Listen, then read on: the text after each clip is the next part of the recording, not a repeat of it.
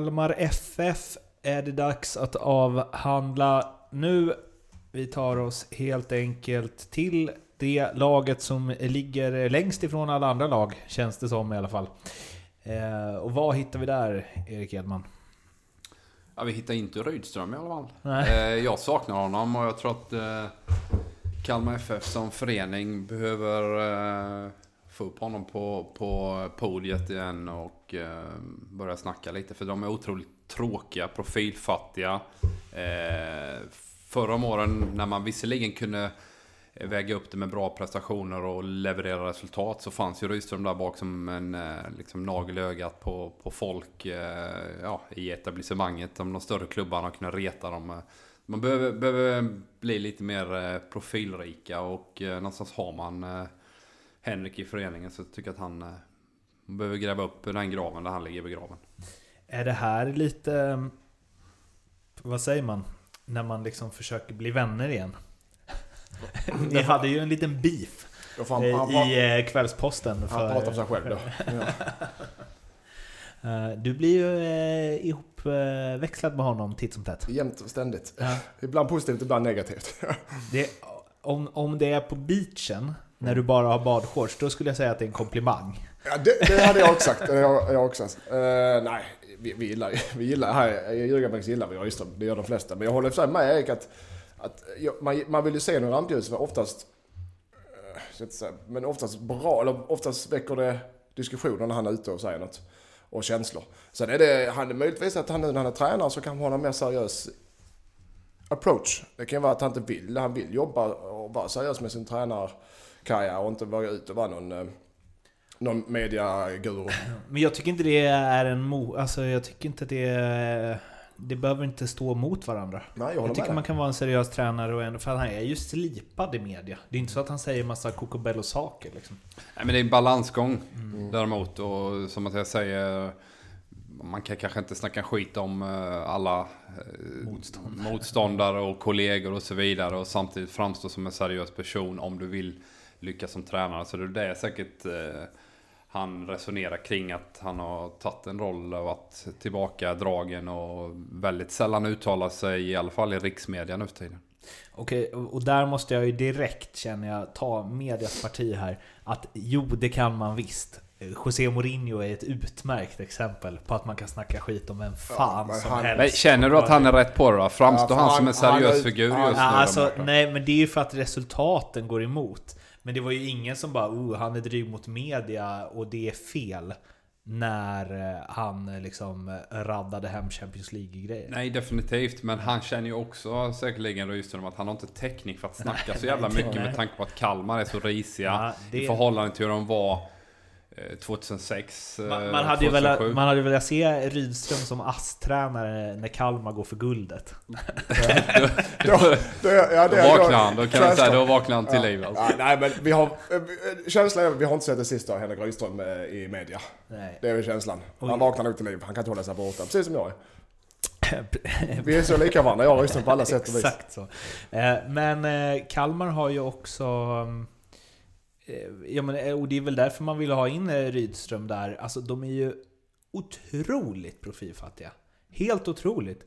Och nej, men alltså, det är på något märkligt jävla vänster också att till och med Erton Feitjolahu som, var, som ska synas hela tiden och Ja men ni vet ju liksom, YOLO på ryggen, det säger väl något. Eh, till och med han blir blek i Kalmar.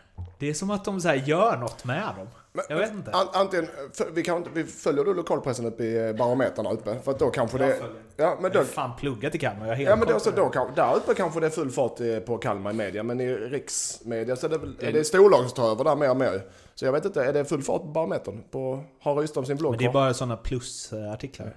Det har inte jag råd Du följer- att lägga du får- mina ja, pengar så. på. Har eh, Rydström kvar sin blogg? Det har han antagligen inte va? Nej, det tror Nej, jag jag inte. håller med. Det, den är, det känns... Och det behöver ju inte betyda att de är sämre fotbollslag. Det är bara att det är tråkigt. Det är tråkigt ja. Ja. Absolut. För, då, för vi kommer väl dit antar jag. Men eh, din spaning är ju att eh, de är inte alls ett dåligt fotbollslag. Men det tycker jag inte. Uh, Guldfågeln Arena kan bli den tuffaste bort, bortamatchen för alla lag men kan, 2018. ja, för- kan, kan bli. kan bli. Så här, ja, ja, men just, just därför. Just, faktiskt för det vi... Nej men det är... Nej vad fan. Jag är inte...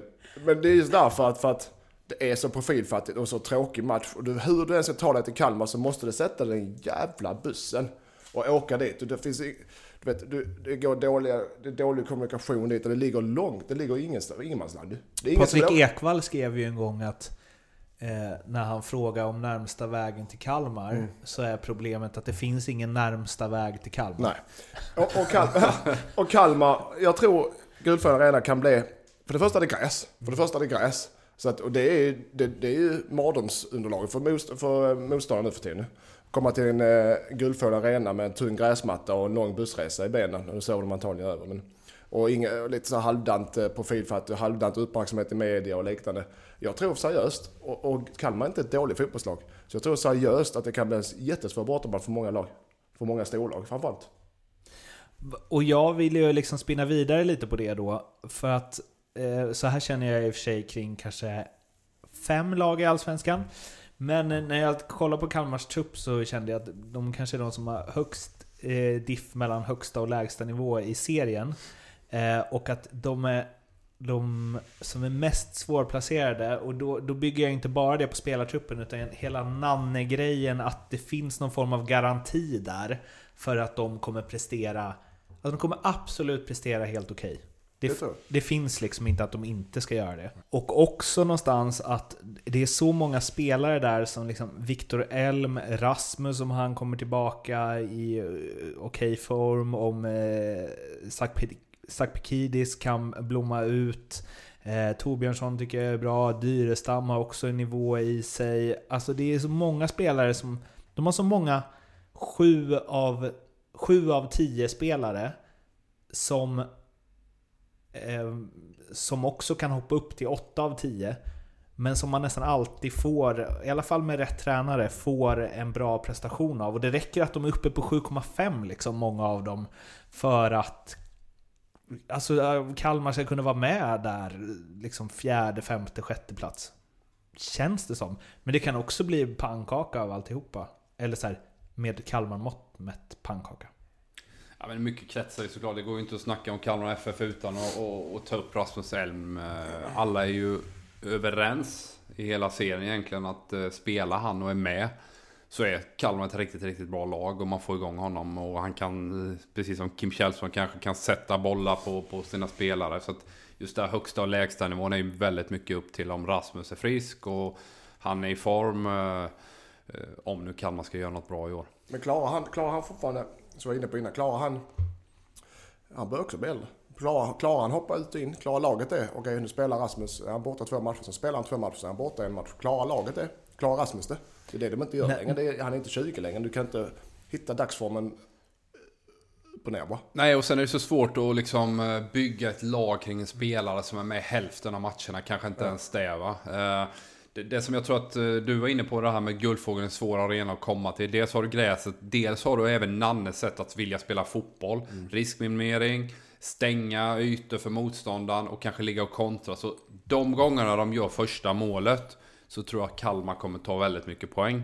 Däremot när de själva måste börja göra grejer och, stå för spelet när man kommer i underläge, då kommer det istället bli väldigt tufft för Kalmar. Så att de måste ha Rasmus Elm på planen. Jag skulle, jag, en liten del av mig vill att det ska gå bra för Nanne för att han ska så här, alltså att så här riskminimering ska bli det nya svarta igen. Jag vill lite det.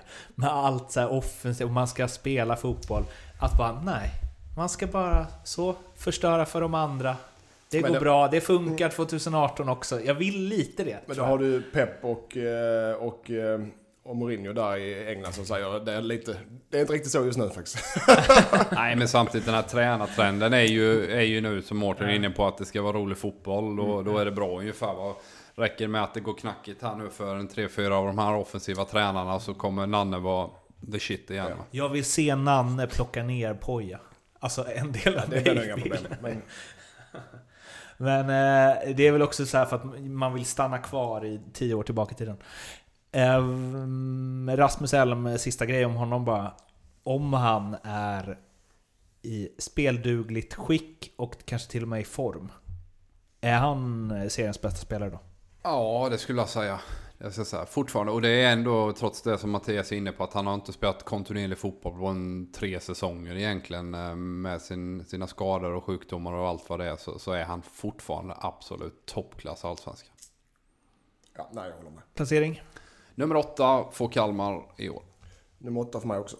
Och av mig så får Kalmar nummer 10.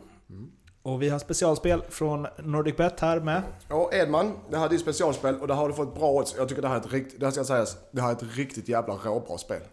Som jag ska sätta alla mina pengar på. Kalmar FF slutar topp 10 i Allsvenskan 2018. 2 och 20. Kan man komma ihåg att de kom 12 förra året. Ja, men de kommer i topp 10 år Erik, det vet du själv.